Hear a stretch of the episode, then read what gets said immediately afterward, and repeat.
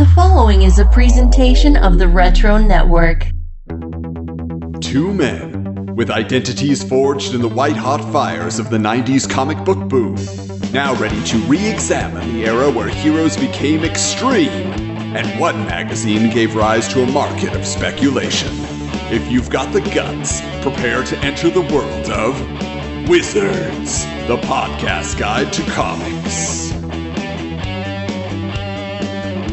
Greetings, geeks, and welcome to episode 21 of Wizards, the podcast guide to comics, the bi weekly podcast where we re examine the 90s comic book boom through the pages of Wizard magazine. Realizing that the show is finally legal to drink, but we probably shouldn't invite Tony Stark to the after hours party. I'm Adam. And seriously considering the superhero alter ego of too poop to poop, man, based on my current work responsibilities, I'm Michael. And I have to say, Adam, I looked at the cover of this issue. I don't know who these guys are on the cover here. Like, it looks like like a knockoff Lobo, and I'm I'm really starting to think that Image is like in the pocket of Wizard because there's just so much heavy image stuff. And I was just like, I was farting around on the internet today and I was looking up like Legends of the Dark Knight. And I'm like, there's so many great stories that came out from that book and I don't see any of them featured in any of these issues or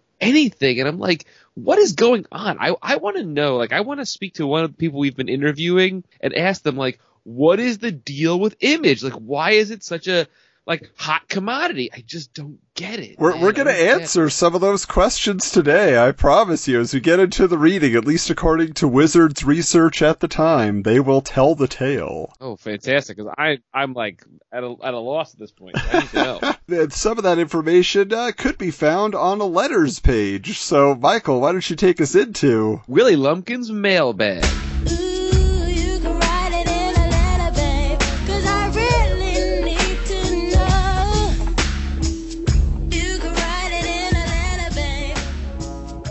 With this issue, Magic Words has moved up to the front of the magazine where it will remain until the end of its Wizard publication. I didn't realize that it moved this early to the front of the magazine. Well, and I think what they were going for initially, because you remember how, like, in comic books, the letters page is always at the end, right? So Yeah, I think they were trying obviously, to mimic that, and then they realized, wait, there's a lot of good conversation here, and it is a great way, just like we do at the top of the show, which is why I put it here initially, because I was like, this is how you prime yourself for the conversation. This is why people are reading the magazines. They want to talk about comics, or at least read about people that read comics. Or where the trolls come out. The trolls. Yes. I need to They're about the passionate fans, Michael. Passionate Oh, yeah. fans.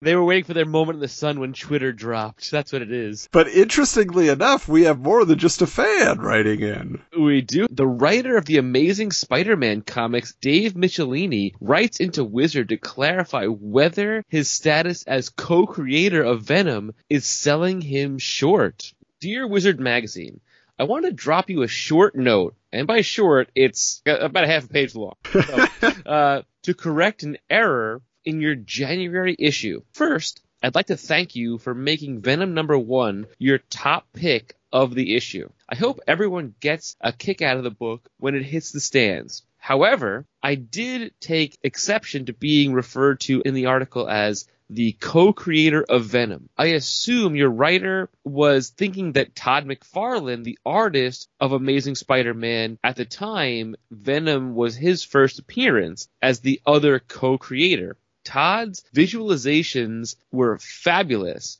and I'm sure Venom would never have reached the heights of popularity it has if it hadn't been for its initial draw by someone of less talent or imagination. Todd's unique and intense visuals push the envelope in both dialogue and characterization, and his artistic contributions to the first Venom stories can't be overemphasized. However, there was only one person who actually created Venom, and that was me. I hate to sound like I'm blowing my own horn, but after 19 years of writing comics, this is the first time I've created something that's resulted in action figures, t-shirts, and its own, unplanned at the time of creation, that is, series. So I guess I'm just a little jealous about sharing the credit.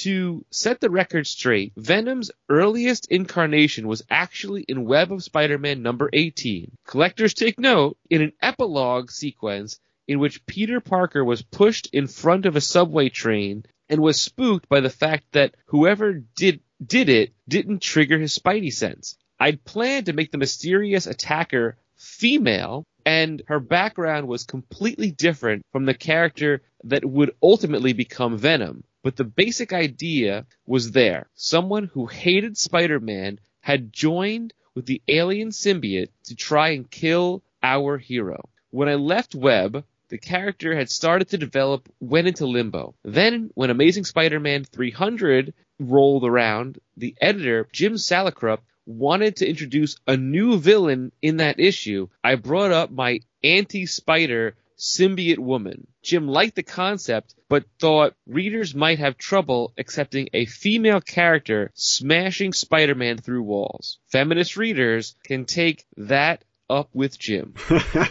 so I made the character male and came up with Eddie Brock's persona to fit with the new origin. The name Venom was then derived from the venomous stories the character was forced to write for sleazy tabloids. The new character's first appearance were in Amazing 298 and 299.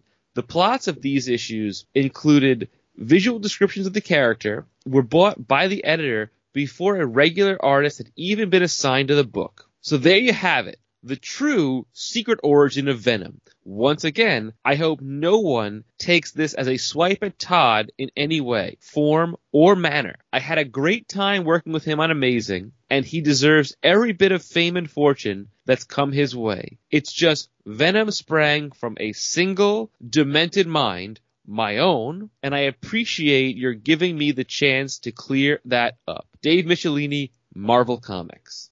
Wow, now that is a loaded letter. Like for comics fans at this time, just imagine, like this really is the secret origin of Venom. You were not going to find this in the back of any of the Spider-Man comics. This was not going to be explained. I mean, maybe in an issue of Marvel Age somewhere, but it feels like, man, this is how important Wizard suddenly became. Dave Michelinie says, hey, here's a forum where I can get the word out to all the fans. I created Venom. You know, it, it's it's interesting reading that little letter or long letter, I should say. It's kind of a bummer that it's not female character.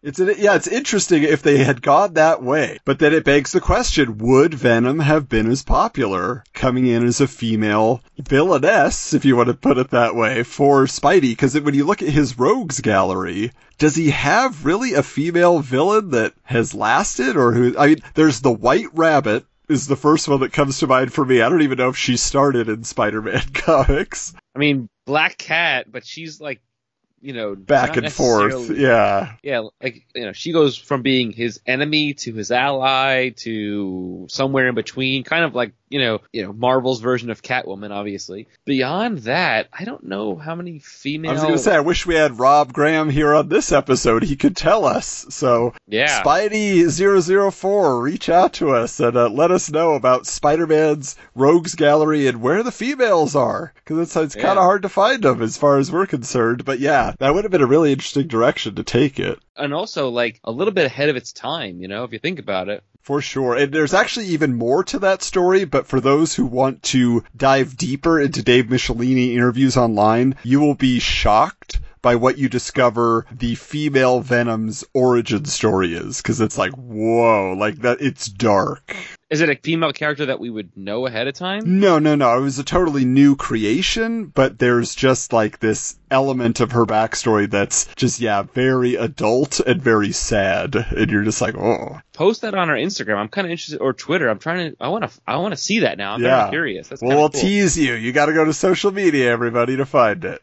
Oh, hey now. Yes, hit us up. Just so you know, we're also saying farewell to the Wave Riders Wayback Machine this episode. We found that the magazine is so jam packed with actual comics content at this point. So each month, like we're not going to have time to cover the Wave Riders Wayback Machine, which has a sad tear in my eye. But we, you know, we have to move on. We have to grow as as a show. We just don't have the time to talk about the movies and music anymore. We maybe we'll talk about it in passing, but we don't have have a full segment on it. But if you want to know more about the '90s movie nostalgia, be sure to check out my other podcast on the Retro Network, which is Box Office 30, where my buddy Pete and I discuss all the movies that are happening 30 years ago. And actually, this month we have a Steven Seagal classic that's going to be a real doozy for everybody. That is our Willie Lumpkins mailbag for this month. Adam, what do you got in our table of contents? Well, Michael, you're talking about the cover here, and this issue from May 1993, number 21, features cover art by Jae Lee. Is that a name that rings a bell for you, Michael? Yes, I know who Jae Lee is. Funny enough, believe it or not. Yes, From I, I know who.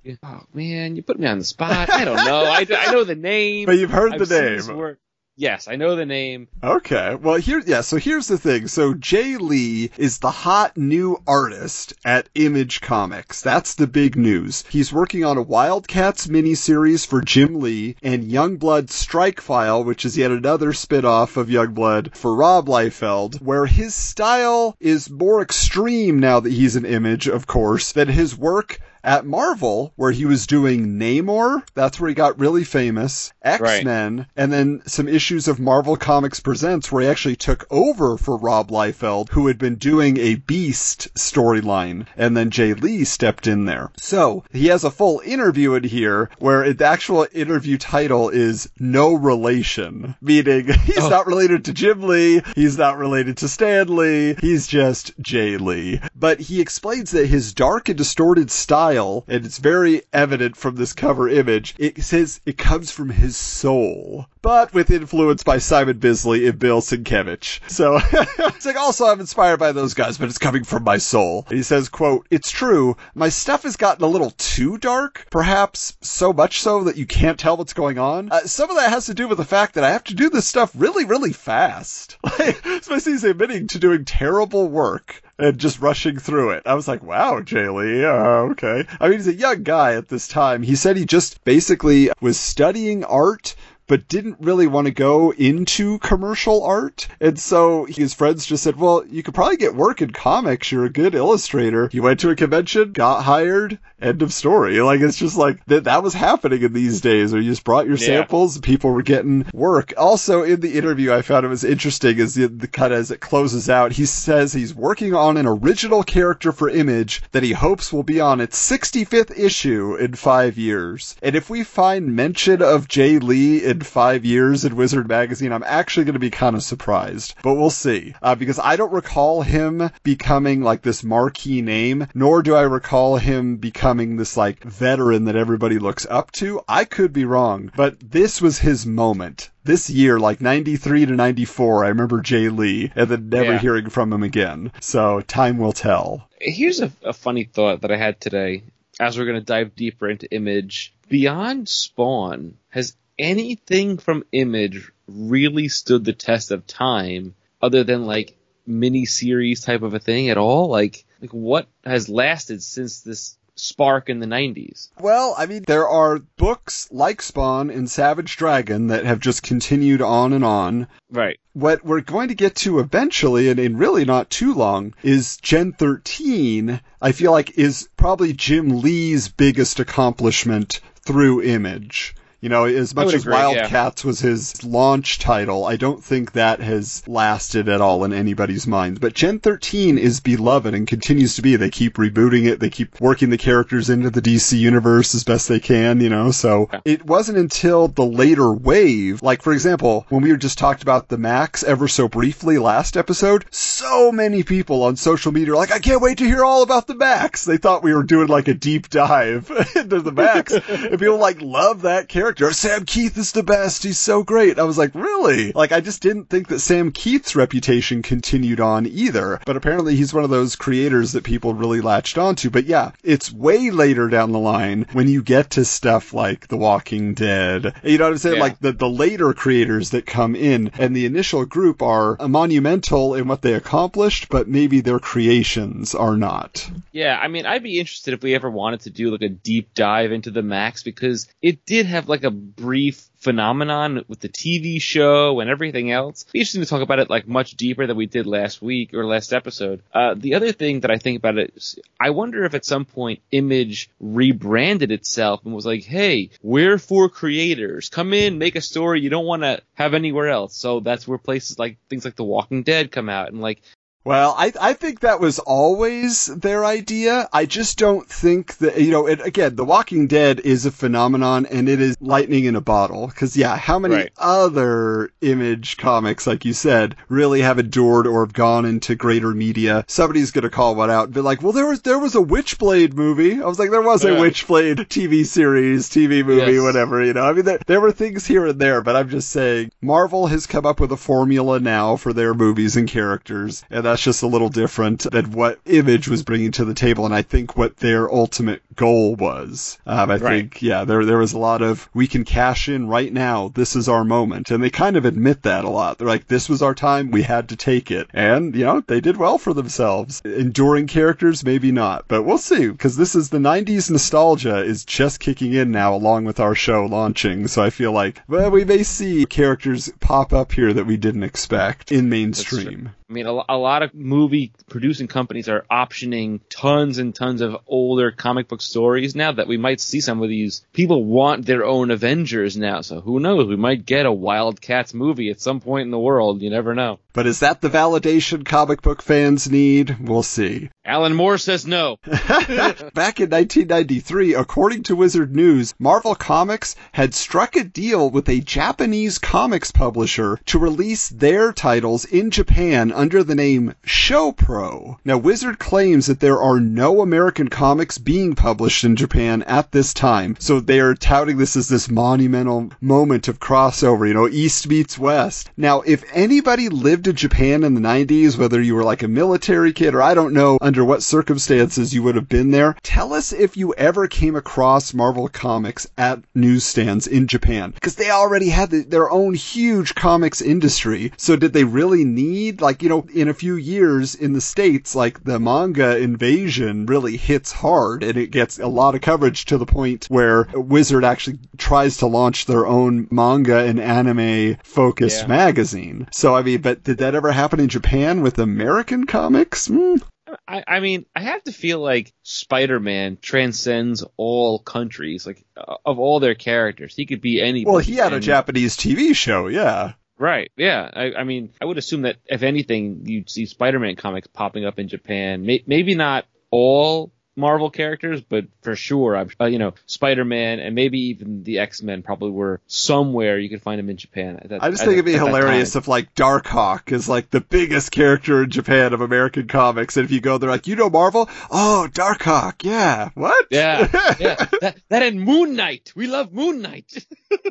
That's what I'm saying. If anybody uh, lived in Japan or you know in the 90s and you know about this, we we got to hear it from you. So find us on social media. But back to American movie heroes here. Wizard News also mentions the impending release of the Last Action Hero comic book adaptation from Topps Comics, written by Stefan Petrucha, featuring art by Jerome Moore and John Nyberg. And it breaks my heart every time this is mentioned because the book was never produced due to production delays and the film taking at the box office. And it keeps like popping up here and there in all these different sections up into in a few issues like the toying around section. They talk about the action figures and the tie-in comic book that's coming. It was advertised in Topps Comics and I'm just like, man, if only. I actually kind of like the Last Action Hero. It's kind of entertaining. It just they didn't know how to market it, I think, and people were looking for this bigger than life movie, and it was a, more of a smaller movie. I don't know. Well, But the way I see it is if they had produced the comic, I feel like that could have been a breakout comic for Topps to say, yes, we're doing the movie adaptation, and let's say it happened to sell well, then they could go into kind of what Evan Dorkin did with the Bill and Ted's Excellent Adventures comic book, where it's a continuation, but you just kind of take it in these wild, fun directions, and that's Right. what I would see, because the concept of Last Action Hero is possibly better than the execution. And so it's mm-hmm. like, where can you take it? Like, even on my other podcast, Sequel Quest, we pitch sequels to Last Action Hero, and it got really convoluted at one point, you know, but I feel like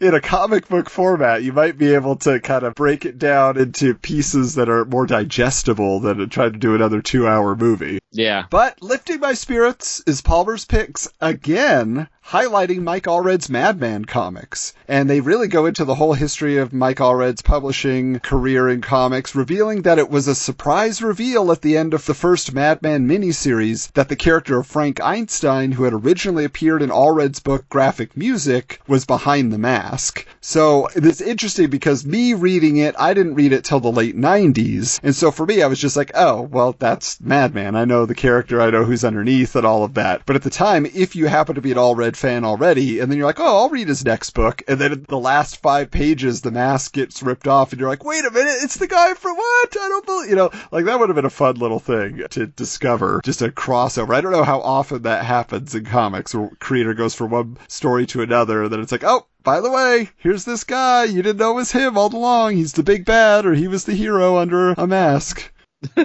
I've never read Madman. I mean, it looks interesting. I like the art. I know you're a big fan of it. I might try to find a trade at some point and pick it up at least to see if I can read some of it. It's, It's odd comiXology. I'm sure it is. I'll have to look at it at some point when I have a couple hours to devote to reading it and check it out. So I'm interested. That's what the bathroom is for, Michael. it is. It is at the bat. Except when you have your three year old bang on the door. Daddy, what are you doing in there? Daddy's What's trying to funny?" read Madman. Knock it off. Daddy needs alone time, honey.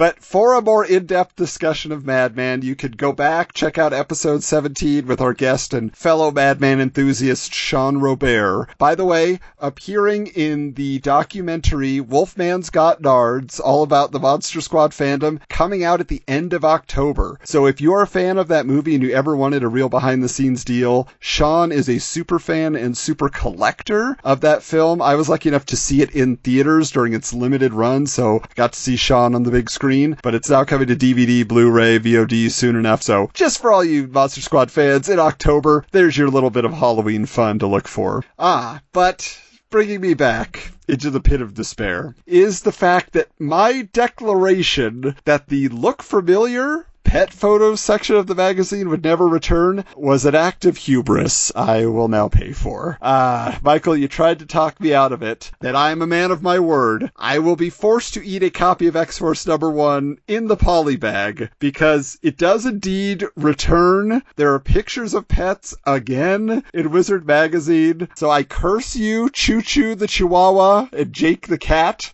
I should have just kept my mouth shut, but you can check our social media accounts for the unappetizing bit of comeuppance I must endure. we're ending the Wave Riders Wayback Machine about movies and music, but we're sticking with the pet segment.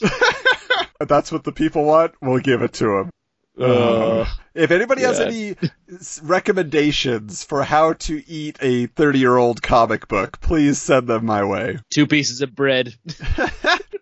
But speaking of Rob Liefeld, he Oh, is boy. back in this issue for another combative interview with Patrick Daniel O'Neill. You might recall about 10 issues back, I think it was, he was being interviewed and Patrick Daniel O'Neill is just like going after him. He is dropping all this stuff, really, you know, laying into him and Rob made some commentary about that. So this is like a literal rematch because there is a cartoon in the article of Rob blasting a hole through Patrick with a cable-sized sized gun. And interestingly enough, though, it starts off professional. I mean, Rob says, I'm ready for you this time. Like, he's like, I'll take it. He's like, don't worry, the big stuff's coming. But he just lets Rob hype his Blood Strike and Brigade books, which are kind of spinning off from Youngblood. Then O'Neill brings up solicitations for Supreme, which Liefeld admits to pulling from the schedule after one issue to get his career in order. And then he did the same thing with Prophet, which he states, quote, maybe my first mature decision of the year. So Rob is saying, like, look, guys, uh, I, I promised all this stuff. I, I just, I'm not going to do it right away because he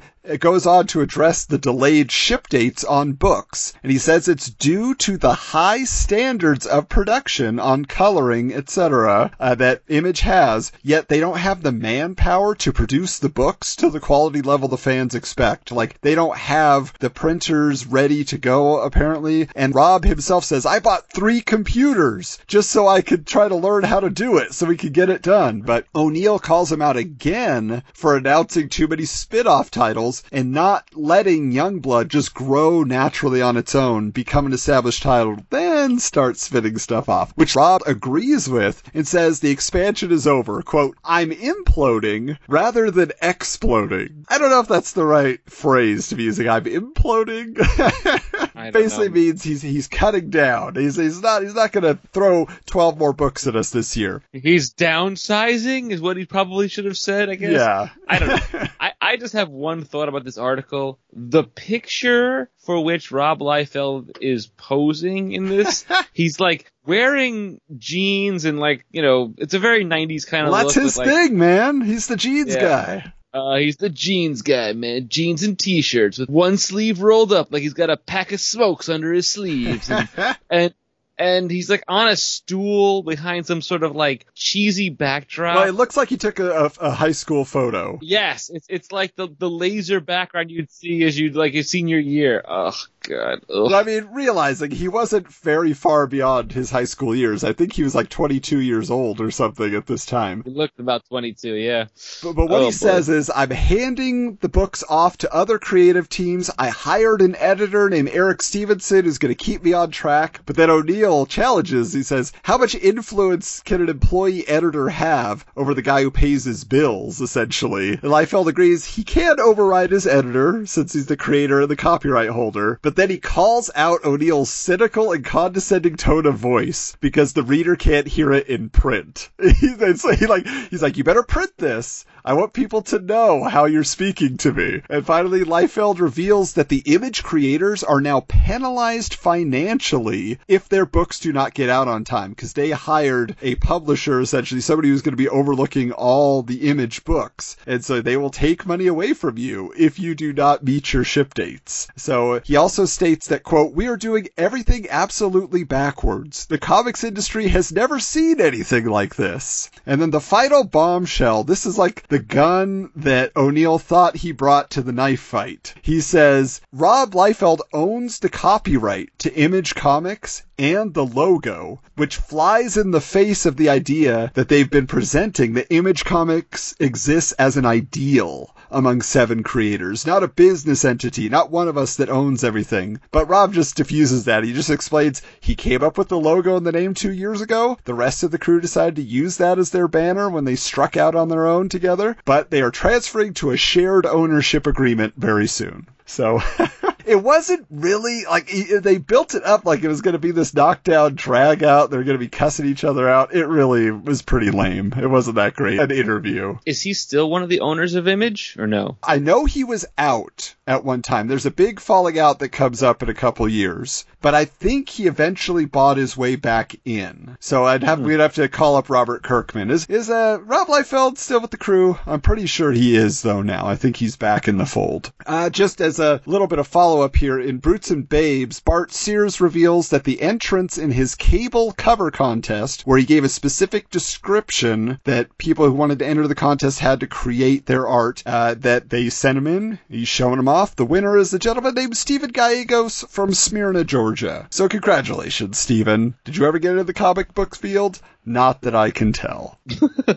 Wah, wah. Now, this one might be for your buddy Pete, who was on the show a while back here, Michael, but a new article called comic books and the final frontier. It is a history of Star Trek comics. So this is really interesting, uh, especially the early days, because the original comic was by Gold Key in the 60s, and it was written by, hey, Len Wein. He must have been pretty young at that point, yeah. But they said that they farmed out the artwork to an Italian artist who had never seen the show, so the characters changed appearances each issue, especially Scotty. He'd never seen what Scotty looked like, and they wore gun belts, and the Enterprise was rocket powered with flames that shot out as it flew through space. Hmm. I love that idea. It's just like, here's the thing we do. Okay.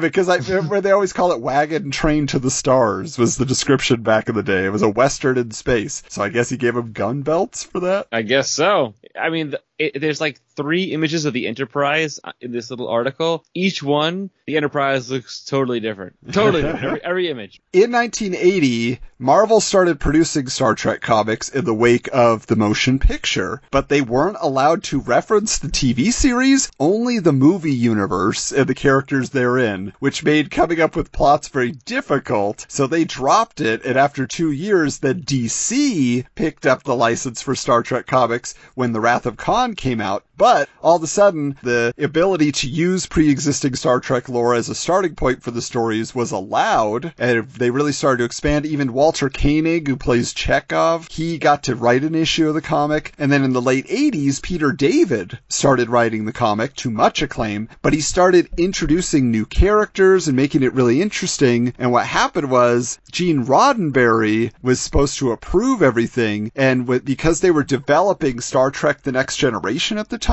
they suddenly said like, no new characters, all of your original characters you created have to disappear, even though they were in the middle of a storyline with one. And so Peter David, we went over this way back in issue three, I think it was. He talked about all his difficulties there, so he just quit. He's like, I'm, I'm out of here. Wow, that's interesting. And then most recently, they started up a next generation comic book at this point, uh, and they let John de Lancie, who played Q on the next generation, he got to write one of the annuals that came out. So, and then uh, apparently now Malibu Comics is going to publish a Star Trek Deep Space Nine series. So I'd be curious to hear from Star Trek fans who read those how that turned out.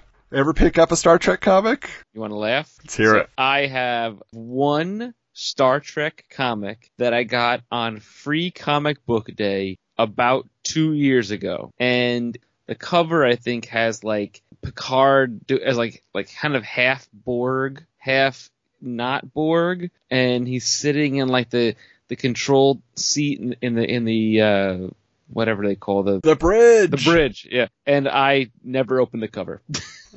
well, it was free. It was Yes, free. I actually I had one for a long time. I don't even know where I got it, but it was definitely during Peter David's run in the 80s because it was the original crew but in their movie uniforms. I remember on the cover. So I was like, "Huh. I'll keep this around, I guess." I really like the art. I thought the, you know, the actual likenesses were really well done. That's cool.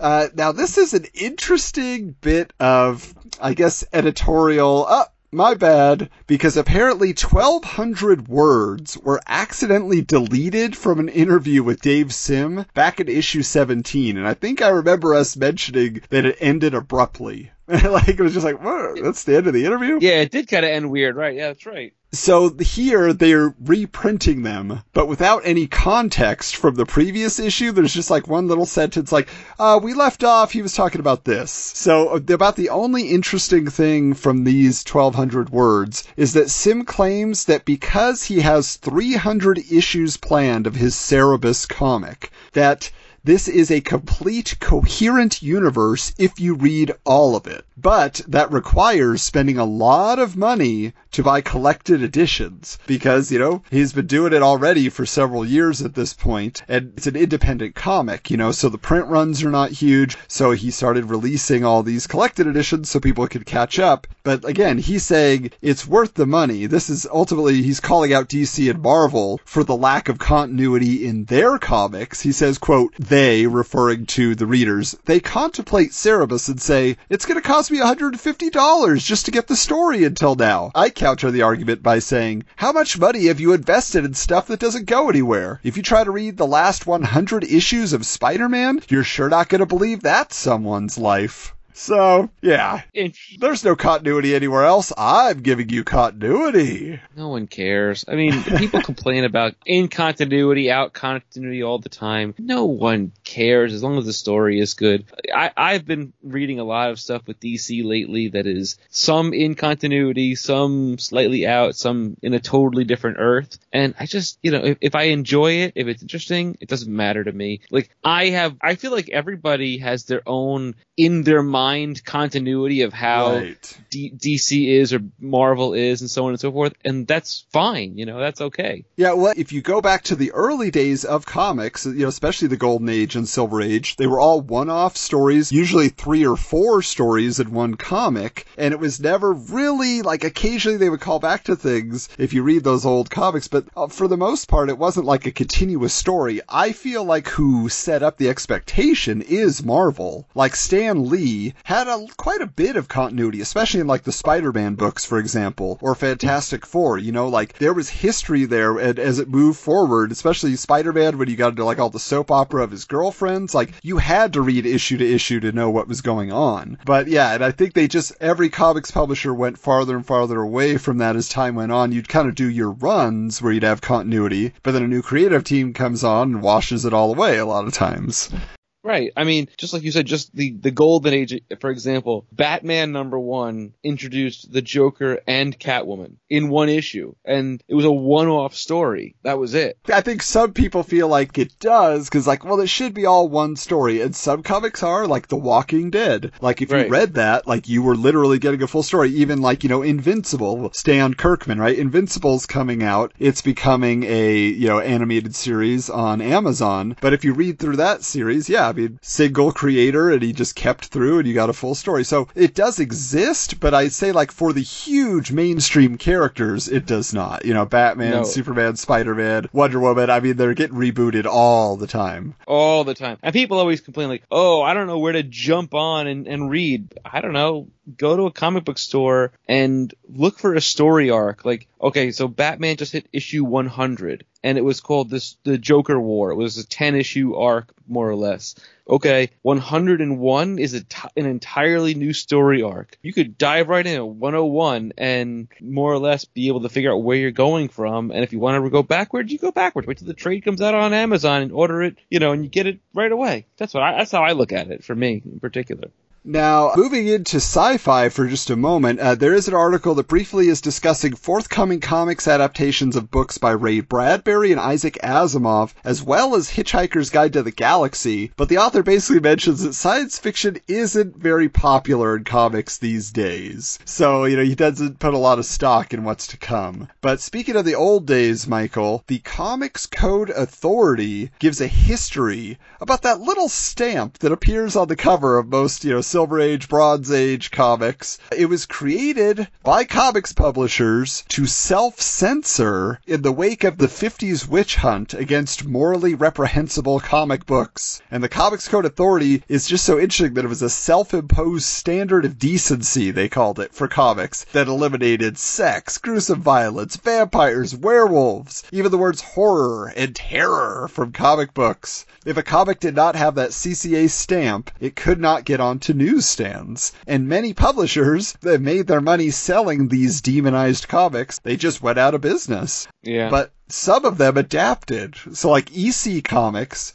who famously published Tales from the Crypt, they changed their anthology books to focus more on science fiction than horror to skirt the code guidelines. Tales from Mars, Tales from the Garden, T- Tales from anywhere but the crypt. Well, even like Marvel, what they did, you know, because they were publishing a lot of like monster books and all this stuff, so they changed a lot of their titles to like Tales to Astonish, Journey into Mystery, you know, so it seems just very generic. But speaking of EC Comics, it's noted in Wizard News in this issue that Harvey Kurtzman, who worked for EC and eventually when they published Mad Magazine, he was like their premier artist. He's announced to have passed away as of this issue. So it's just interesting that he was such a seminal part of that period that was, uh, you know, difficult for comics, and this was his moment to say goodbye. Now, as a result of the code restrictions, many publishers just produced their stories in a magazine format instead, where the code didn't have any power over their content.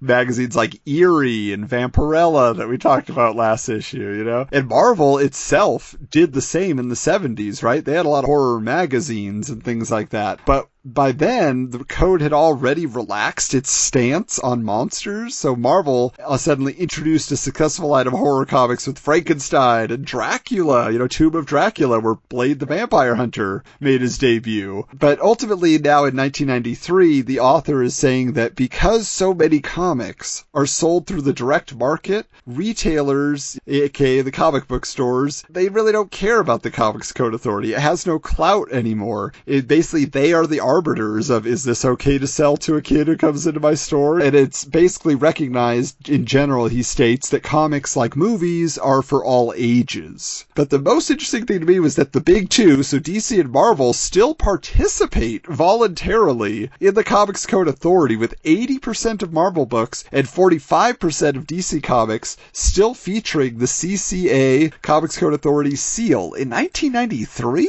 I don't remember seeing this on my book books in 1993, but maybe I'm just blind to it by now. This is one of those like the more you know moments because this is something new that I learned. I mean, I I remember the Comics Code Authority and I remember hearing about that happening in the 50s and 60s, but I didn't realize it carried over this far in that they were still utilizing it at least in the, in Marvel and DC just to like have it on there. Because if you go to any comic book store in the 90s, no no one cared. I think it was just kind of like a, an afterthought. I feel. Like, yeah, well, actually, I'm looking at it here, Michael. So I just grabbed that Web of Spider-Man 100 we talked about last episode, and it's right mm-hmm. There. If what it is is it's part of the corner box. It's just part of the design of the corner box. That I also have uh, one of the milestone issues, you know, that DC was putting out, and it has mm-hmm. it up there. It's in the upper right hand corner. So they're wow. totally there. I think, yeah, just as comic book readers, we're totally blind to it by that point. We don't care, so we're not looking. Oh, does this one have the seal? I better make sure I got it. Uh, you know.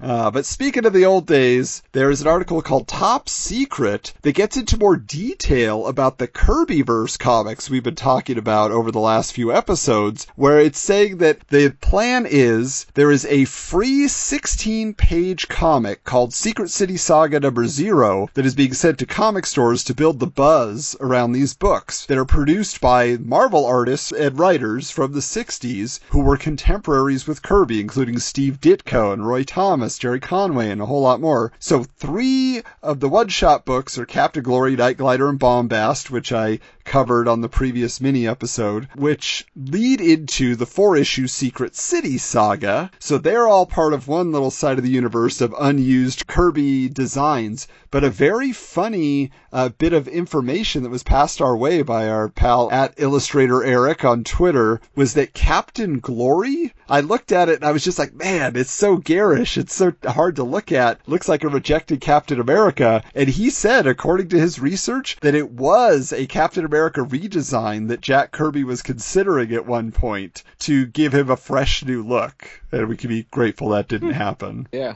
thankfully. But also in the mix, Michael, is a book called Satan 6. Although the author of this article is like, well, I think there's like eight or nine characters, but who's counting? Um, but it's about people from different eras of time that are condemned to limbo because they made a deal with the devil and now they're sent to earth to corrupt souls for the adversary to earn their own freedom. So they basically they explain like they're not bad people, but they were desperate people and they made the deal with the devil and now they're trying to get get out of it. But what's weird about this is that this actually has pages penciled by Jack Kirby. So like the other books we just talked about, Kirby it was only involved in designing the characters. Satan 6 he's actually drawing. The cover is being inked by Todd McFarlane and every number 1 issue is polybagged with a Kirby Chrome trading card. What's interesting though is Jim Salicrup, who we were just talking about, he used to be the editor on Spider-Man, Amazing Spider-Man. He's now the Topps Comics editor in chief and he said says they have so many unused Kirby characters that it will take years to adapt them all. But He also notes that he's aware that retailers and their customers will see these comics as old fashioned, and as a result, the comic book shops are under ordering the books. But Salicrup says nobody thought modern readers would care about old characters like Magnus and Solar, or he says, quote, and look at Valiant today. Hmm.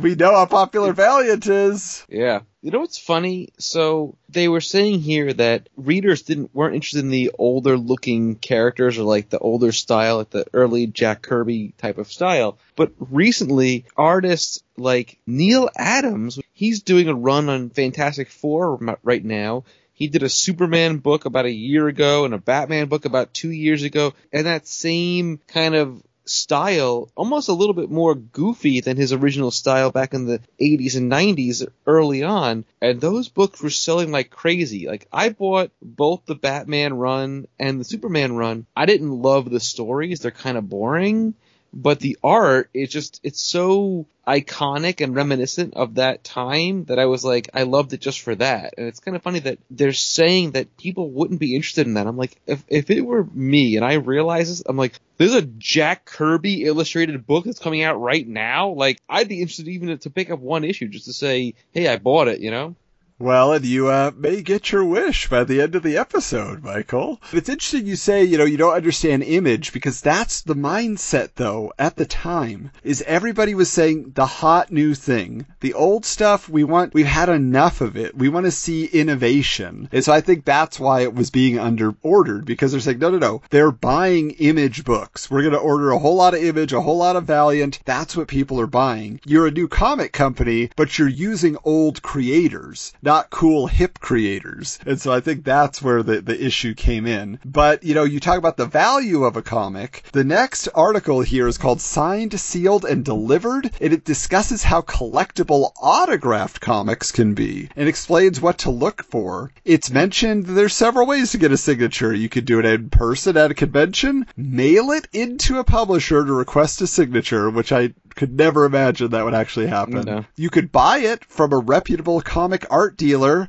like your pal Mr. Glass in uh, Unbreakable. Unbreakable, yeah. I wish. I wish there was a store like that. That'd be awesome actually one of the advertisers in Wizard magazine called Bow and Board. One of our listeners on social media said that he used to go to that store. It was actually out here in Arizona, and he said it was very highfalutin. It was very like original comic art and signed comics all over the place. So such a place did exist. But the final option presented is you could just shop on QVC, aka the Home Shopping Network, who are oh, offering oh books signed by Jim Shooter, Chris Claremont, Neal Adams, and Dan Jurgens. Surprisingly, the author suggests that QVC is actually the best way to get a signed comic because the authenticity is confirmed. You know, you have them on video if you record it saying this is a real signature, so they become liable, I guess. It's funny you bring up QVC. As a kid, when I first got my very first like color TV that had cable, I used to sit up late at night and I'd love watching the QVC. And I remember watching this where they would list the comic books and I was like, oh man, I would love to call up and buy stuff. And there was this guy, he had a real southern accent and he used to go, it's limited edition, baby, limited edition. I got this signature right here, limited edition. And I used to love it. I just imitated him all the time. Well, apparently he was a heck of a salesman because 1,500 polybagged issues of Superman number 75 that were signed by Dan Jurgens and Brett Breeding sold out in two minutes on QVC for $92 a piece. Wow, that's pretty awesome. That's crazy. Now that's crazy. Listen to this. Another 1500 copies of Magnus Robot Fighter number zero signed by Jim Shooter sold out at a price of $142 a piece. Are you kidding yes. me? This is insane. That's ridiculous. That guy was like hopped up on the PCP Oh. that day. He was going hard. He was also the knife guy too. Like he'd be like, "I got this limited edition knife right here, this limited edition baseball card right here." Always on. I loved him. Wow, he could sell the heck out of a comic book. The, the sad part is X Men number one, signed by Chris Claremont, sold for just $22. No declaration that it even sold out. So it's too bad. But you know, that was uh, a very highly printed book. So hard for anybody to believe that it was limited edition. But Michael, let's check in on the price of some of these books with The Punisher's Price Guide.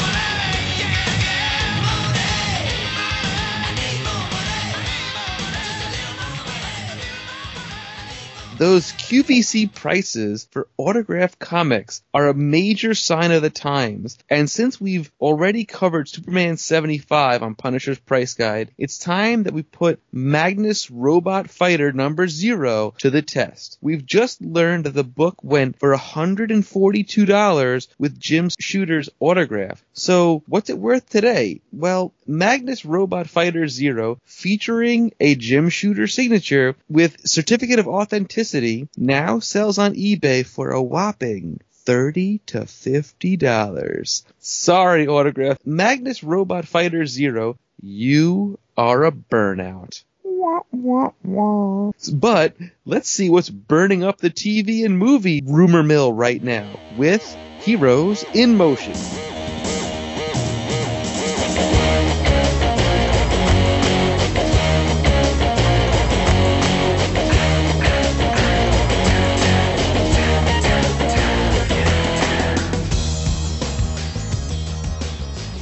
Andy Mangels reports that a Daredevil TV series that was in development is officially dead, but that Lois and Clark, the new adventures of Superman, is moving full speed ahead. I didn't know there was a Daredevil TV series in the works. That's kind of a bummer. We covered it just two episodes ago, Michael.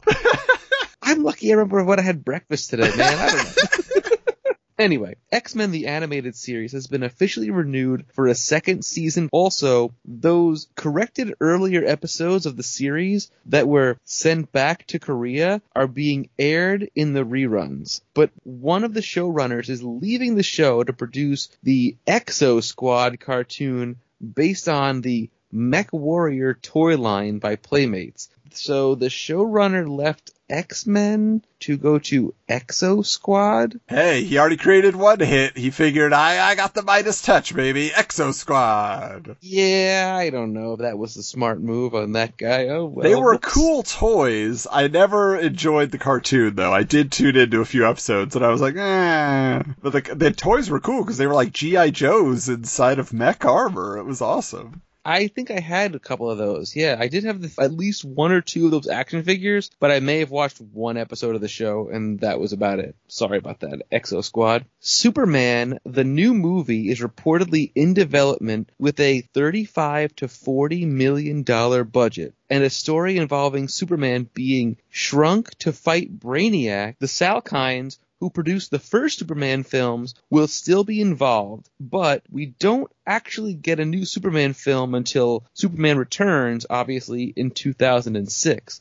Uh, is this Superman the movie the one that's like kind of linked up with Tim Burton, or is that a different one? No, well, I mean that one also involved Brainiac, but no, this is like we've done our Superboy TV series. We want to get back into movies, and so they they were trying to put together a new movie, and they keep saying like, well, it may be a new cast is also what they reported. Eh, I mean, it just never came together. I think people were still pretty burnt out after Quest for Peace and Superman three, for that matter. Ugh, Superman three. I honestly think that movie is worse than It uh. Superman 4. Yes. It's awful that movie. Other than the the like Superman fights Clark Kent part of it, Mhm. the rest of the movie is a total throwaway and it's a Yeah. bummer. I mean, Cyborg Lady will haunt your dreams, but Oh, doesn't God. count for much. That was horrifying. Like that was phew. I still can't watch that part. It's so gross and scary. Yeah, that's how nerdy I am, guys. there are brief mentions of The Mask, The Crow, and The Shadow films still moving forward, while the article is full of photos of the Roger Corman Fantastic Four movie. Hey, Steven, when are we watching this movie? I want to know. I want to do this uh, this special, and more are promised in the next issue. So it's kind of funny that like The Mask, The Crow, and The Shadow all became like released into theaters, but the Fantastic Four never did. It's just It's just so bizarre. I mean, I love The Mask. I think The Mask is a great film. The Crow is a great film. I know how you feel about The Shadow. I really like The Shadow as well. And did you hear recently that Jim Carrey is in the talks to do The Mask too? Wow, no, I did not hear that. That's cool. Yeah, That's true. I I, mean, he's coming back, baby. I read it either on like Screen Rant or something like that the other day. I was like, whoa, hey, that's interesting. Like he's in talks, and if, and they're trying to get like Cameron Diaz back and a few other people that were in the Well, it, first it needs film. to open with him smashing Jamie Kennedy's head in with an oversized mallet and taking Oh. back the mask.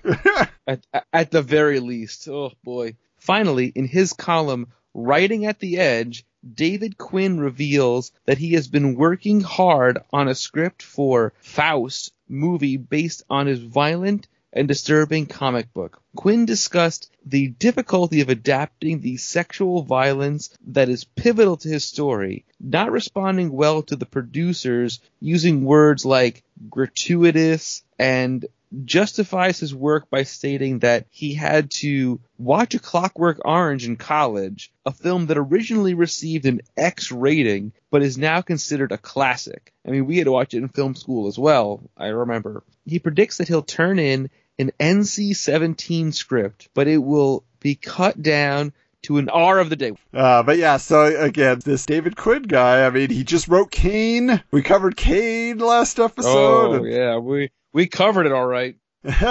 covered it up uh, in some manure. But no, yeah, so it's just so interesting that he's just like, yeah, this is this is gonna break through. This is you know this is what Hollywood needs. It's kind of like the tone of it. You know, it's like ah, and they want to make my movie. They're gonna neuter it. I'll let them make it though, because I want the money. I'm sure that's what he's thinking in the back of his head. It's like I, I'm artistically making my declaration here, but pass me that check. Faust never happens. There's not a Faust Pass movie. me that check. Love it.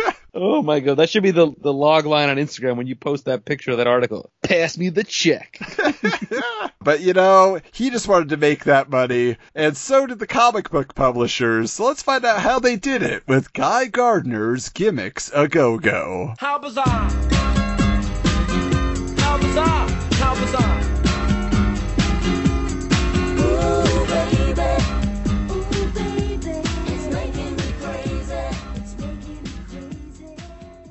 So, the first Wizard Half comic is offered in this issue featuring everybody's favorite purple guy, the Maxx. It's free with coupon and just $1.95 shipping. Now, this becomes a major deal going forward for Wizard with dozens of half comics being published. I mean, this is just the beginning, but judging by how popular it was, and we'll, uh, we'll be sure to cover those. I have a funny thought before before we go on. Yeah. So a half comic produced by Wizard is a dollar ninety five in shipping, right? But I'm sitting here holding a comic of that time period. The cover price is two dollars and fifty cents for a full book. So you're telling me a person will pay two dollars for a half comic, but they'll spend two fifty on a full? People need to really learn how to do math. That's all I gotta say. It's collectible. it's limited edition. Limited edition, baby. now, not to be outdone, Valiant is introducing Turok Dinosaur Hunter this month, featuring a hybrid chromium and foil wraparound cover.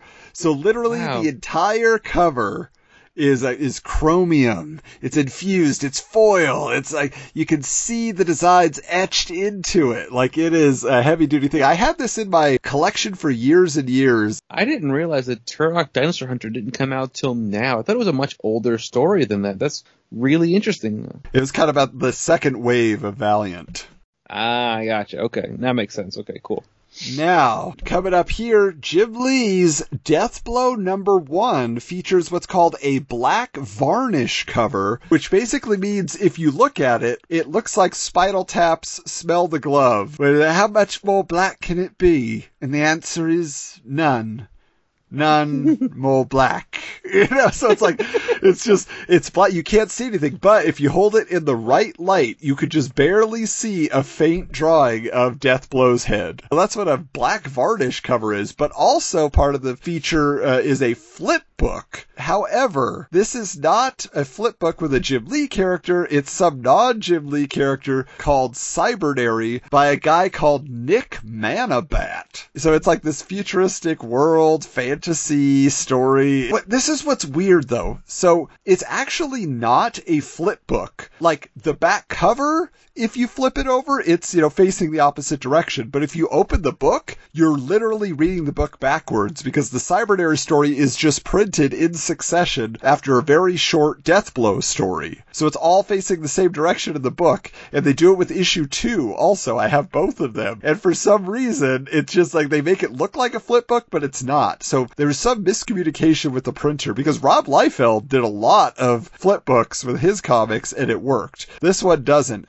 However, frankly, in my opinion, Deathblow is a ripoff for Jim Lee fans because the stories are so short. It's mostly cybernary. And you actually get more story in his first appearance in the Darker Image anthology book, which by the way is solicited also to be in issue number four. Two, three, and four never came out. They only ever released Darker Image number one. Really? So you were not going to get that the rest of the story. You had to buy Ugh. the full fledged comics. This is the thing though. So Deathblow number two, Jim Lee comes out. So not only has he ripped you off by giving you just a few pages in each issue, now he, he writes a letter to the readers where he explains, I want to do right by you. So in the spirit of fairness, Deathblow will now be priced at $1.75 because the number of story pages is less than the standard 22 pages you normally get for a $1.95 image book. I do this because as co-founder of Image and producer of a number of Image titles, I've always felt most beholden to the readers, the faithful fans who have followed my work and have followed me to do what I do today. You have spoken and you have been heard. Furthermore, as of issue 4, Deathblow will become a quarterly book. I've really enjoyed drawing Deathblow, but out of necessity, it has evolved into more of a side project for me as the demands of doing the Wildcats monthly book have increased. So, like, he gets to issue two and he's like, uh, guys, I'll do it eventually. I just, uh, Wildcats is more important. Sorry if you liked this great new character, but you're not gonna have him. I, I mean, at least he's a man, like you said, of integrity. I'm gonna drop the price of this book because I realized I'm ripping you off and I don't want you to hate me. So, I don't know if Deathblow comes back later as like a full-fledged comic. I assume it does without Jim Lee. But all that being said, I had a Deathblow sticker on my junior high calculator. it was so random. I bought one pack ever of image like Jim Lee sticker cards. And Deathblow was like the cool guy. I'm like, oh, he's got a bandana. He was leaning up against this like old classic car. bandana. And I never read a Deathblow comic until this week when I read these issues, you know, and I'm just like, how did I decide Deathblow was the coolest guy to have? That's pretty funny, Adam. Oh my goodness, that makes me laugh. There's a, I don't know if there's a TV show or a movie that I used to watch, but they used to make a joke like, like Death Blow became a movie at some point, and like, oh, oh yeah. gonna- Yeah, what is that? Oh, it's Seinfeld, dude. It's Seinfeld. They go to a movie theater and it's like Yes. Deathblow. It's when it's when Kramer's buddy is the bootleg movie guy, and then he gets Jer- Jerry to start filming. It's one of my favorites. I love that's that good- that episode. that is a good episode. The cinematography on this is breathtaking. Yeah. and then I love like when George tries to take it over to be dangerous for his new girlfriend. He's like, I'm a bootlegger. Bootlegger to the Yeah. movies, baby. Bootlegger. oh, I'm gonna watch that this weekend. That's so good. now, also, uh, at Image, Blood Strike number one comes out this month featuring the infamous Rub the Blood cover. I actually sold this off during my Liefeld yard sale in the wake of the Liefeld affair. So it went to one of our listeners out there. I don't even know if he listens. I think he saw the ad and he's like, wait, seriously, I'll give you 11 bucks for that. Eleven bucks. Yeah, I, I, I think I sold it off total 15 bucks for a whole pile of Liefeld books. So I'm sure they're going to go Oh. up in value next year and I will be Or up in uh, kicking myself. Yeah. but interestingly enough, not to be outdone by himself, Rob Liefeld has an ad announcing that Brigade number two features the first ever Mary Coat cover. M E R R I C O T. Maricoat cover. No idea what that means. These printing gimmicks are just gibberish now. It's just like make up a word. No one cares. What's a Maricoat? What does that even mean? And it just gets crazier from here, okay? Malibu Comics announces they're releasing, quote, the first fully die cut comic with Ferret number one, which is cut into the shape of the hero's head. So it's like literally, he's like not quite in full profile, he's at a little bit of an angle, and so it's like cut out around like the contours of his head.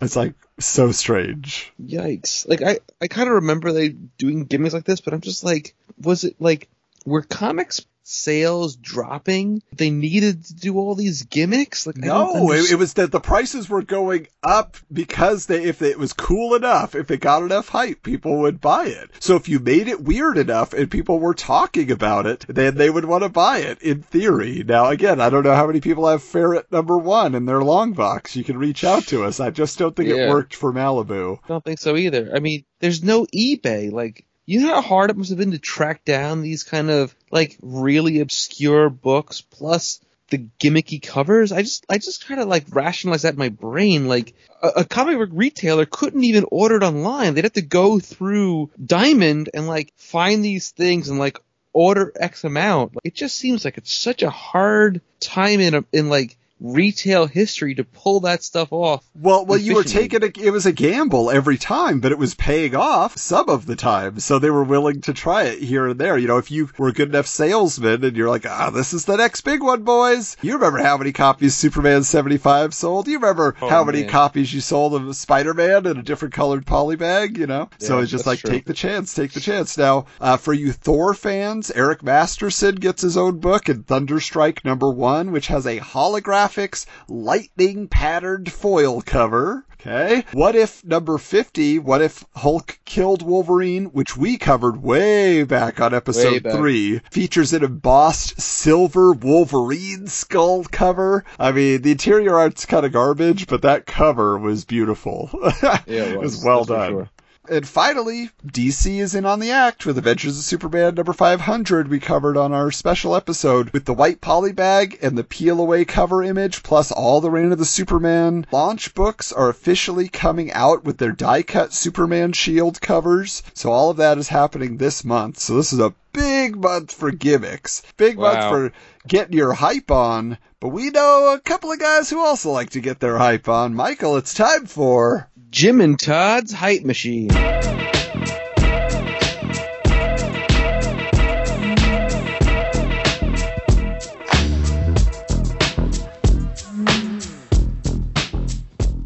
Todd McFarlane is reportedly collaborating with Neal Adams, which, who I mentioned earlier, funny enough, for a crossover book involving Spawn and the previously discussed continuity comics creation of She-Bat. We have found no evidence that this book was ever produced. Does anybody listening know any different about this? Because again, I'd only heard about She-Bat from this show whenever we discussed it a few weeks ago. Bizarro. Wizard Market Watch reports that the once hot Marvel books drawn by Jim Lee, Todd McFarlane, and Rob Liefeld now collect dust, and that Marvel's biggest sellers are cartoon adaptations of Ren and Stimpy, as reported last episode, and that every new title from Image, despite the delays, are the fastest selling books in stores, according to retailers.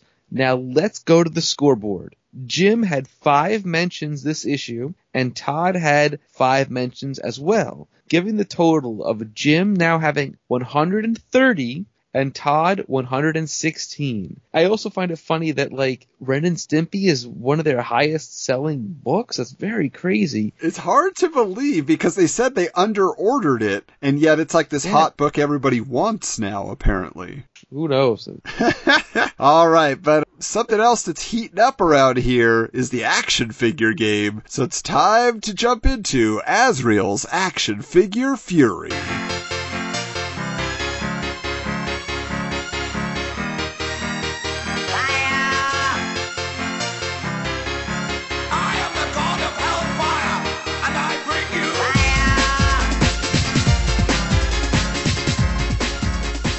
Brian Cunningham visits Toy Fair 1993, and he's got some stuff to report. Most important, the second wave of the Toy Biz X-Men line is featured, and it is heavy on X-Force. Rob Liefeld mentioned recently on his podcast how before X-Force number one had ever been released, the Toy Biz execs were looking through his character designs at the Marvel offices and selected nearly all of them to become toys. And so this was a subset of the X-Men line. You know, the card actually read X-Force, not being a reader of those comics when I was younger, I bought no X-Force toys outside of the original Cable, who actually gets two new figures in this set, both with space and stealth armor. But most exciting to me as a kid from this line were the second passes on characters they had already done poorly.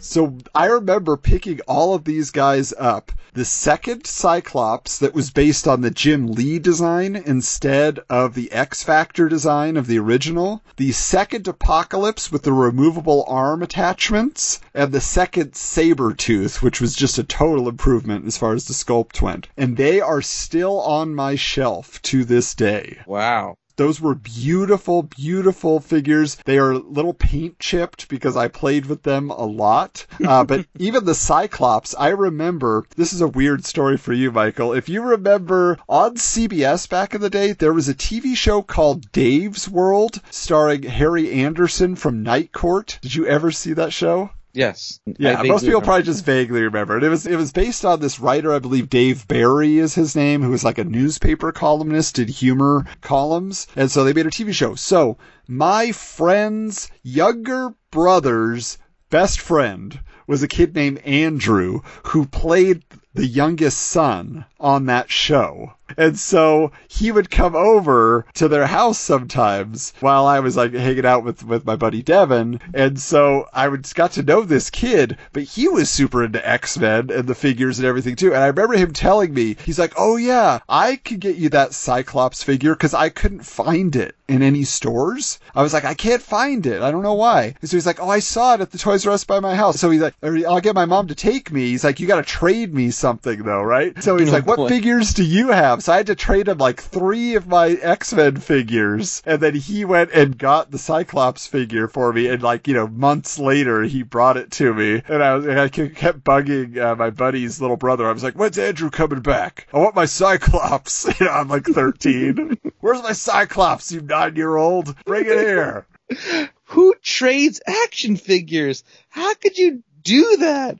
I'd be like, tell me where the store is. I'll have my mom take me. like, for God's sakes. Uh, don't believe me. I had gone to Target. I'd gone to Toys R Us. I was not anywhere. Everybody was buying them out. Wait, you guys had Target back then? Oh yeah. We didn't get our first Target in New York until 1999, 98. Oh really? Yeah, much, much later. I yeah, I. I bought most of my action figures at Target. Yeah. Wow, fascinating. Also covered briefly are the Jurassic Park toys from Kenner, where Brian Cunningham specifically mentions how excited he is to get a Jeff Goldblum toy. I remember the Jeff Goldblum toy. I remember it. Well, it was the Oh. only one that actually looked like the character from the movie. That's true. They later redid the head sculpts for some of them to make them appear more like the actors, but yeah, Jeff Goldblum always looked pretty good. Yeah. We also get mentioned that Hasbro is producing Street Fighter 2 action figures, but Brian says like the details are sketchy. Of course, we now know they were tying into the live action film with Jean-Claude Van Damme, and in my opinion were disappointingly produced in the style of the G.I. Joe figures. Yes, they were. They were little guys. They just they I was just expecting them to be these like super ripped characters, you know, at least Toy Biz dimensions, you know, and that's just not what we got. And I I remember walking out of the theater, going to a pharmacy right next to the movie theater and seeing them on the peg and being like, "Nope." Nope. And I was so mad. I was like, I would have bought all of these right now, you know, and you guys blew it. Oh boy, that's funny. But Michael, I'll tell you what else I bought at that pharmacy. A lot of trading cards. So it's time to flip through. Gambit's deck of cards.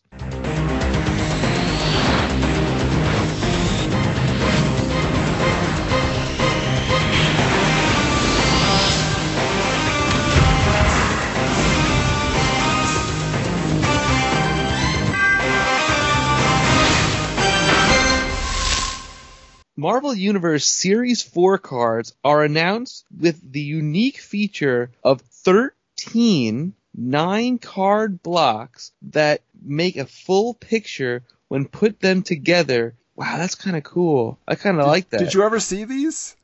I don't remember. I, I don't- didn't collect much of this series. I only bought like a pack or two, but I have them in my binder. And yeah, it's just it's like a full picture, and then they just cut it up into nine individual squares, you know, and each character is on each card. But you put them together, and you got a full picture, full action scene. Wow, that's kind of cool. I, I kind of wish I knew about that. That's really interesting. The series will also feature cards based on Marvel UK line of comics, which they are promoting heavily at this time. And of course, there will be nine foil stamped cards and a super 3D Spider-Man card. Okay, here's a really, really dumb question. How do you sell a 3D card without 3D glasses? I know, and, and when you do, do people want it? I have several packs of cards with the actual 3D gimmick. Jaws 3D had a trading card series that came with glasses, and all the cards were in 3D. No way. Also, uh, for the Young Indiana Jones Chronicles, I love that show. they had like a bunch of cards that were normal, and then they had a 3D card that would come in the pack. That's so weird. So weird. I love that show though. That was a good show. DC is preparing to release their Bloodlines trading card set, which ties into their upcoming crossover event where aliens give normal people superpowers, which will surely be covered in an upcoming issue. I don't remember a Bloodlines story. arc. Nobody does. That's the problem. Huge flop. I, I mean, I know of almost all DC major events. That one I've never heard of. I have a pack of the Bloodlines cards, and I looked at every card. I'm like, I know nothing. I, I recognize nobody in here. That's weird. Also in the mix from DC are the milestone trading cards with a special prototype card from this set being polybagged in Wizard number 22. Now I have to ask you, Adam, when you did your search for Wizard magazines, did you particularly try to find one still in the polybag for number 22? Well, I didn't actually get it from the Wizard issue because the issues of the comics also came polybagged with the character, uh, you know, that was featured in the comic. So like, for example, I have, you know, the hardware trading card. I guess you would call that one a prototype, you know, like Wizard is saying here, just to get you excited about the set. But no, I, I did, I have very few polybagged issues only because I, you know, I wanted them as reader copies. Right. And I'm not necessarily collecting all the ephemera, but the few that I do have, I will definitely cover as we go forward and be like, it comes with this, it comes with this, so. You used ephemera. I love it. Valiant Castaway Jim Shooter's Defiant Comics announced the Plasm Zero issue trading card set that tells the comic book story by assembling the full set of cards into a 13 page comic book. We'll cover Plasm more in depth when the first issue hits the shelves. Oh boy, when does that happen? Oh. Soon enough. But this is weird, right? Like, th- now this is like a totally innovative thing. First, you know, the Marvel Series 4 is saying, okay, we'll do a full picture, you know, with each nine cards makes a full picture. Now they're saying, if you want to even get the first comic book, right, you want to get the full story, like an issue zero, then you got to buy the whole trading card set and assemble it into a comic book. That feels criminal to me. if you ask. like, you know, you're going to have us 10, 11, 12, 13 year old kids go to a comic book store and be like, how much for that entire box of random cards? Oh, that'll be $200, kid. Uh, uh, piggy bank? Break? Here, thanks. I mean, at the time, it was a genius business move, right? They're saying, hey, what do kids love? Comic book trading cards. What else do they love? Comic books. Put them into one. We'll double our money. It's great. They'll Oh. like keep buying packs of the cards to get a comic book. You know how annoyed I'd be if I bought like 25 packs of those cards and there was just all duplicates and stuff like that? I'd be like, why? What did I do to myself? I just threw away all my lunch money for the month. Oh no. The end is near. Well, the good news is you can currently get an unopened box of Plasm trading cards for six ninety nine plus shipping. Sad. I don't. I don't even know. Jim Lee is getting a trading card series from Topps based on his Wildcats comic announced in a huge double page ad proclaiming that it will include a hundred original cards drawn by Jim Lee for this set. No wonder he didn't have time to draw Deathblow. Yeah, seriously.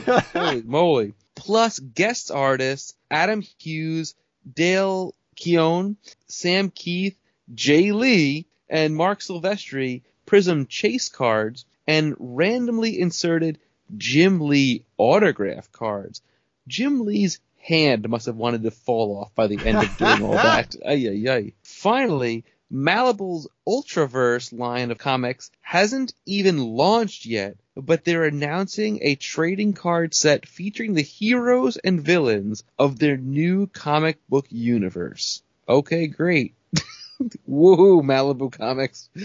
Yay. You say that now, but soon enough we have a guest coming on who exclusively wanted to talk about the Ultraverse, and he's just like, I gotta have that issue. You gotta let me on. So Oh, goody. there's a lot of people that have some goodwill towards it, Michael. So we will find out. You'll I'll, discover I'll take it. some melatonin that one and just kind of zone out a little bit.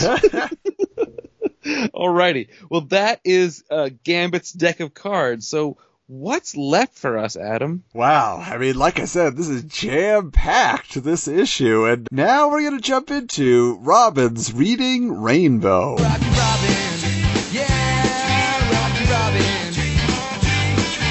Blow Rocky Robin, 'cause we really gonna rock tonight, yeah.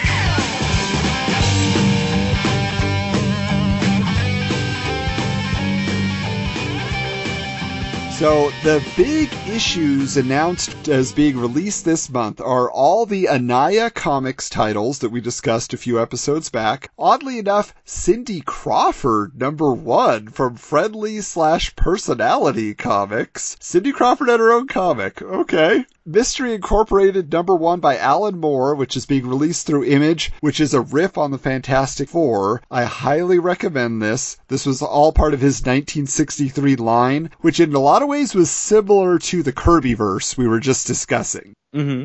they were all one-offs and then they all came together in one issue. And then Sandman number 50 from DC's Vertigo line. Archie Comics is releasing Sonic the Hedgehog number 1 for all you up kids. Beating a once cool concept into the ground. Infinity Crusade number 1 from Marvel. Ugh. Yeah. Um, and then in addition to all the Jack Kirby inspired books from Topps Comics we discussed earlier, there is also one last official comics work from Jack Kirby, Phantom Force number one. I don't know what Phantom Force is. I don't know what it's about. Well, here's what Wizard Pick section says for you. Oh, good. Jack Kirby pencils his last full story. The government is holding on to the antidote to a plague that has been wreaking havoc on the planet, and it's up to Phantom Force to get it. Now, that statement that it's his last full comics work, how did they know that? Jack Kirby doesn't die until a year from this point. And so, I, I did he officially retire after producing this? Like, that's the part that I don't understand. I don't under what circumstances this was created, and did Jack say, "Yeah, this is what I want to go out on"? Phantom Force number one. Uh, that's what the kids want these days. That's what we'll give them. Is this the only one that he did? Is this the only issue? Well, that's the thing. So he did the penciling. He had like a basic Phantom Force comic concept, but then also apparently they smashed in a bunch of panels and artwork from a failed Bruce Lee comic. Uh, on Rob Liefeld's podcast, actually, he talked about how he spent a lot of time with Jack in his final days, and, you know, I'm sure that was part of why this comic came together. But he said he went to his house once and Jack was showing him all this unproduced work, and he was flipping through his folders. He's like, "What's this?" He's like, "Oh yeah, that's a Bruce Lee comic I tried to get going in the '70s. Nobody wanted to buy it, you know." And so they used a lot of that artwork apparently in this issue. Wow. This really is a Frankenstein of a comic book. Phantom Force number one, you know, as we're talking about 1993, he was really like pushing his name out there. Anybody that wanted to work with Kirby, he was on board with it. So whether it was Topps Comics or in this case, Image Comics, okay, and on the cover, you know, it says created by the legendary Jack King Kirby. And the credits in this issue, I don't know if you looked on the Oh, front and looked. back covers. What did you notice, Michael? So first of all, so it says you know plot and pencils by Jack Kirby, script by Jack Kirby, and the other two guys I don't know, but inks Rob Liefeld, Todd McFarlane, Jim Lee, Marc Silvestri, Erik Larsen, Scott Williams. It just goes on. And then, like, if you go all the way to the back, there was so many names on the back. I'm like, I stopped reading it. There's, tw- it literally says 22 names of people who were inkers on this issue alone, which is Yeah, crazy. so what it is is obviously it's all these current comics talents saying, if this is going to be the last thing Jack Kirby works on, I want to be a part of it, right? So yeah, literally every single page was inked by a different artist. Yeah. Now, in some cases, they doubled up, you know, so like Erik Larsen, I think, does like four or five pages, so on and so forth. So it's, it, the majority are the image guys. But I will mention to you, Michael, that when you get into issue two, which I also have a copy of, it's even bigger, but here's what happened. So Jack Kirby does the first 42 pages, and then pencils for pages 43 through 54 are by this Michael Thibodeaux guy, who is part of a comics company called Genesis West, which apparently was very involved with Jack Kirby. So these first two issues of Phantom Force are coming out through Image, but then the series continued on and it was going through Genesis West. And in fact, what was interesting about that is that none of that is penciled by Jack Kirby. So it's like Yeah. these two issues, Image is like Kirby did some of the work. Okay, we can get involved, and then they brought on a bunch more friends. So here's here's just a few more names that pop up uh, inking issue two. Art Thibert, we have Keith Giffen, we have Jeff Matsuda, we have uh, Paul Scott and Steve Rude, Marat Mychaels, and uh, Dan Fraga. Those are familiar to you folks who love your extreme comics from Rob Liefeld. But yeah, so really it was just like this huge collaboration, but in a lot of ways too, like we talked about, this was just uh, kind of thrown together from multiple concepts. Uh, so I'm curious for you, Michael, as we get into the story, what was your first impression of the setup of this universe? So when I received this from you, it was still in the poly bag, like sealed from 1993. And I was like really reluctant to open it. But I was like, all right, we gotta read it. And I ended up, before I opened it, went on eBay to see what it was worth before I opened it. I was like, okay, it's not worth that much. I can open this. So then as I opened it, the trading card fell out. And I got um, Phantom Force Ginseng as the trading card. Did you get the same trading card or a different one? Mine was not in the poly bag, so the collection I got of issues one through four and issue zero were already opened, so I did Oh, wow. not get that. Wonderful collectible. Yeah, so I have this. It's it's kind of a cool little trading card. It's it's interesting. It's it's literally kind of a, a, a panel stolen out of the book, and it's, Ah. it's cute. So let me see how I can word this politely. Granted, again, this is 1993 and not 2020, where you know cultural you know misappropriation and whatnot is much more aware in people's minds but it just kind of felt a little off. Like the, the characters generally are of an asian background for the most part and um I, it just felt it, it didn't land for me the way that they were kind of drawn in particular with their eyes and that kind of threw me a, a bit. The, the first character that you see is this guy on the cover who's got like a big sword on his chest and the costumes are kind of interesting. This blue and purple motif i don't know what the symbol on their head actually means do you have Right. any Yeah, it's, it's some type of, you know, foreign alien language, and that guy's name is Apocalypse. No relation. yeah. My other first impression was, though I think the cover feels like a Jack Kirby cover, the way it's drawn, because there's sort of like fire or some sort of laser, and that Apocalypse guy's arm is in the way of the F, it looks like Phantom Orse. That's a good point. For your first issue, you don't want to block the title. Yeah, that was kind of confusing.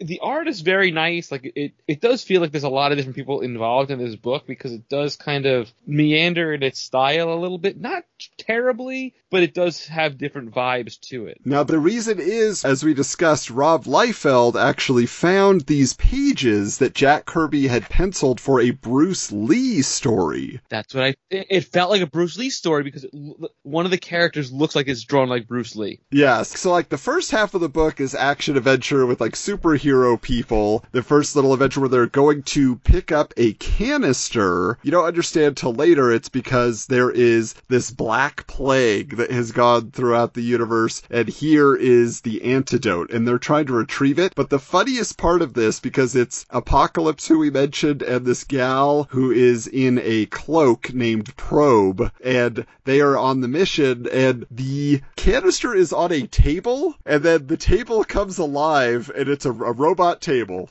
Yeah. and it was sitting on. So the robot fights them to a standstill, so they have to throw the canister back, and they're like, "Well, we can always get a second try." You know, it's like, oh, not so heroic to begin with. Better safe than sorry. You know, not taking any chances. But then it goes into like this character named Sensei, who's basically your classic kung fu master. You know, like the long white hair, the Fu Manchu mustache. You know, like you said, Michael, you're kind of like, eh, I don't think that translates well these days. And then this other guy whose eyes are totally black, who seems to be somewhat more in charge than Sensei. Like he just says he's very disappointed in the team, and that he's he doesn't think they've done a good job. But then they talk about, well, we got to get Ginseng in on this. So then it cuts to Earth, where you see this guy just kind of in a neighborhood with a bunch of kids, and he is like this super well-known martial artist. And it literally looks like Bruce Lee, like literally out of the pages of a Bruce Lee book. Here's the funny thing that I noticed about this particular issue. I almost wondered if they weren't sure if they were going to be making more of it because usually when you read a comic book and it's a larger arc, maybe it's a six issue arc or a 12 issue arc or whatever, each issue would sort of be like a chapter in the, the overarching story. There's three chapters in this issue and they call it chapter one, chapter two, chapter three. Like, and each one is like two pages long, which is a little confusing. And I didn't understand why they did that. Well, and like I say, I have a feeling it just has to do with the fact that they were kind of taking different parts of different books and putting them together. So they're just like, well, uh, this is as much as Kirby drew of this.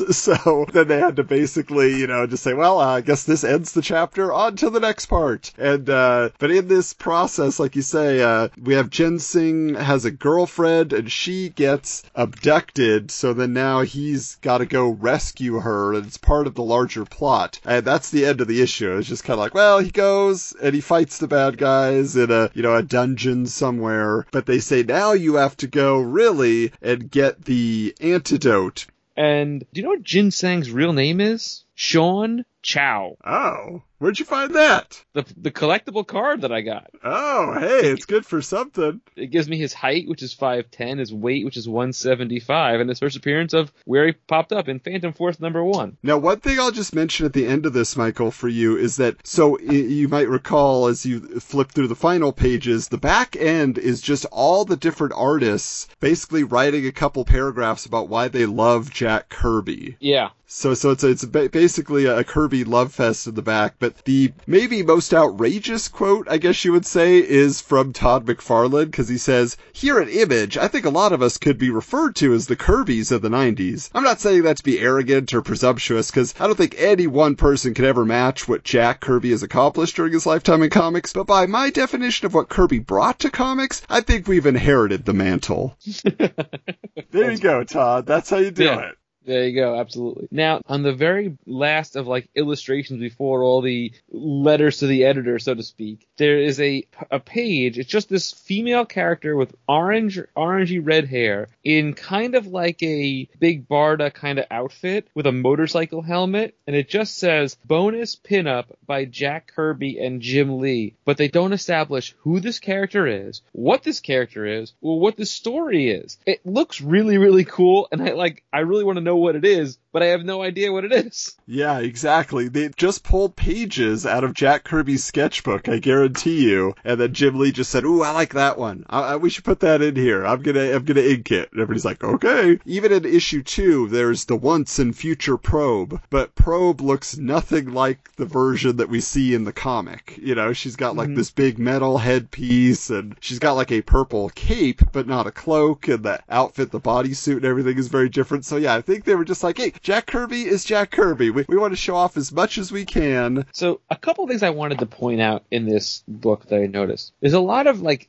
advertisements for other stories or other characters. Did you notice there's a page about a character named Troll? Yes. So let, let me read this for you guys. It says says Troll. He's three foot four inches tall. He's two thousand years old, and he's looking for a good time. Big things come in small packages. Troll. And then it says, it's troll time, partner. And it's kind of like a cross between Wolverine, Beast, and like the All Father of the New Gods. Yeah, he's. He, I always like think of him as like Wolverine and Emp from Wildcats. But yeah, this, that that's the creation of Jeff Matsuda that Rob Liefeld put out. I I haven't read the first issue, but I have Troll Two. Not to be related with the terrible film that takes place in Nilbog, but it was this one-shot comic where Badrock and Troll have to team up and they're fighting these old Nazis because Troll, he's been around for a long time. He fought in World War II. Hmm, like Wolverine. Interesting. He's 2,000 years old. And the position in which they drew him, though, he, his fists are like fingers up or like knuckles up kind of thing, as if it was like Wolverine about ready to shoot his claws at it. It's a very much a Wolverine kind of pose. The hair looks like Wolverine. It's a really bad knockoff of Wolverine, in my opinion. Toward the very, very back of the book, the second to last page, there's an ad for Who Are the New Men? Find out in Extreme Prejudice. Well, yeah, th- th- this is what I would be curious to know how far this series went because I feel like I've heard this name before, but it says again, you know, the credit is to Jeff Matsuda mm-hmm. coming out through Extreme Studios. So yeah, I'm very curious to know, like, did anybody love New Men? I'd, I'd almost actually like to read this one because the team again seems distinct, even if Yeah. they're reminiscent uh, elsewhere. They actually, I would say, his penciling style is much closer to Jim Lee Yeah. than it is to Rob Liefeld. Kind of a mix of the two. Although Yeah. the female anatomy on the female hero, I don't know what's going on with the chest there. Yeah. Because it looks like like literally two headlights, like put on. You know, that's that's a terrible term that people use, but it literally is in that shape, and you're just I like, was huh? I, I was going to use the term billiard balls. Is kind of what it looks like. like, but but it looks like you know. They don't look attached. They don't look like they're part of the body. They're just in No. front of the body. Yeah, I don't, I don't, I don't even know how the costume got over them or around them for that. um, but it looks kind of like Cyclops, Jean Grey, Archangel, Beast, and Iceman is basically what this this new men ensemble is. It's just kind of funny. So that's what's in that first issue. And Michael, I'll just tell you, because that one, like I say, feels kind of pieced together, I will say the second issue feels a lot, I, I guess, streamlined. It feels like it's all part of one story. Okay. But it's interesting because at the very end, for some reason, the sensei gives Ginseng a mask. And you think, oh, that's going to be his look. He's going to wear a mask. But then, you know, after the third page, he's like, my mask, it ripped. I was hoping to disguise my identity, but now, uh oh, here comes Old Faithful again. So literally, they give it to him in the last issue, and then it's gone first thing. It's like, why do it at all? I don't understand. And, and that's the funny thing. On the card that I have, he's wearing the mask with a white ponytail coming out of the back. See, and that says ginseng. That's Yes. not ginseng because in the second issue, what happens is they have to, for some reason, send Apocalypse in undercover dressed as ginseng. Okay, so he puts on his clothes and then he puts on the ripped mask so now the mouth is showing. And basically, his hair is sticking out the back, the white ponytail, which ginseng does not have. He has Right. short black hair. And then Probe part of her power is this. Now hold still while I form a psionic screen over your face to complete the disguise. Incredible! He looks like me! But you're like, wait a minute. Why didn't she just do that altogether? Why does he have to put on a mask at all? Some of the funny uh, comics logic. But Yeah. the craziest thing, Michael, I have to tell you about the second issue. So there is a character who shows up all of the sudden, just in, uh, kind of out of nowhere as part of the team, and they call him the Professor. But what he is is this creature who's got like his the bottom half of his legs are like blue and scaly with these fin wings on the side. Then his arms are green rocks that look exactly like the thing. And then he's got fur that comes out from his shoulders. And then on top, he's a bald guy with long blonde hair on the bottom. And then he's got a, uh, this I don't even know what you call it, kind of like feathers in the front that make him look like like one of the Who's from the Grinch. It is bizarre, and guess what his power is? He can transform into a little girl named Susie. Okay. Alrighty. Just in case you were thinking they wouldn't ramp up the action in Phantom Force number two. They did. Yeah, so it's it's one of those things where it's kind of a mess. At the same time, I didn't think it was like terrible. Like I could follow it at least. We've read worse stories in this Yes, on this show. exactly. There wasn't too much going on. Even though they were all new characters to me, they were all distinct. They Yeah. all had a very recognizable voice, the way they were written. Yeah. No, absolutely. They definitely had a look. You could tell who the characters were. It wasn't like this hodgepodge of like identical looking characters that kind of blend together that are just blowing things up the whole time. And that I was appreciative of, very much so. There you go. Phantom Force, like I said, it continued on with Genesis West, not drawn by Kirby in any way, but if you liked the characters and you liked the story, you could follow along for a while. I actually found their website at Genesis West. Their website was created in 1999, and there's been no updates since then, but it's still there. So I want to ask you a question. One thing we don't really do after we've read some of these comics is kind of like give our overall rating. Do you want to give it like a, a letter grade as we as we finish these books, like how you would think that they, in, in your opinion? We could do that. We can, we can start doing that. So like if I had to give Phantom Force number one a letter grade, I'd probably give it a B plus because it is well drawn. The characters are definable. It's a little bit of a mess, but it, it still has some sort of story to it, in my opinion. Yeah, and I would be right there with you. I'd give it a B just based on the fact that it is a simplified, just classic storytelling, which, uh, like we said, I mean, having read so many other 90s comics at this time where new characters are introduced and I can't keep track of them, I can't follow them, they're not catching my attention. This one, I could name all the characters of the book and I enjoyed reading them. And I thought it was, you know, a good enough story that I'd be like, yeah, if I was picking this up in the 60s, I'd be like, oh, this is wild and cool, you know? And reading it now, it's like, oh, it's a fun throwback. But again, like, even if it was just a Kirby, uh, you know, if it was part of Alan Moore's 1963 tribute to 60s Marvel Comics, and he was just like, this is the team that I'm choosing, you know, to be like the Fantastic Four or like the Justice League or whatever. I'd be like, you know what? I can follow that. I, I can see that this is working. I'm getting a smile on my face. I, I don't regret the purchase of these comics. No, I, I I'm glad you did. I'm glad we looked at it. You know, it's it was cool to kind of get a feel for a Jack Kirby style like 90s book, which was cool. And you know, I again, I'm I'm happy we read this one. There are other ones that I was like, oh, I should have really given that one a solid F, but this one is a, is I'm I'm happy with our rating on this one. But that is Phantom Force number one. And thank you so much for joining us on this episode. Next time around, uh, we have a special guest who is joining us as we get into Wizard issue number 22. But also, make sure that you are prepared to experience the horror, yes, of our Halloween segment as part of the Retro Network Halloween special, which will have come out just prior to this episode. So if you want to go over to theretronetwork.com, you can find the listing there, or you could subscribe to their podcast feed. But Michael and I had a really fun discussion there about our top Halloweeny characters, I suppose you would call it. No relation to the uh, Adventures of Pete and Pete episode, yeah.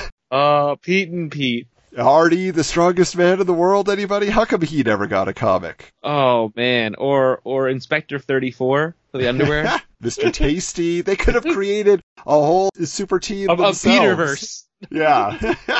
All right. But yeah, so be sure to check us out online at Wizards Comics on Twitter, at Wizards underscore comics on Instagram. And we have uh, more to come this month. Yes, October is not over. And I think we have more treats than tricks to bring your way. But until next time, keep your books bagged and boarded.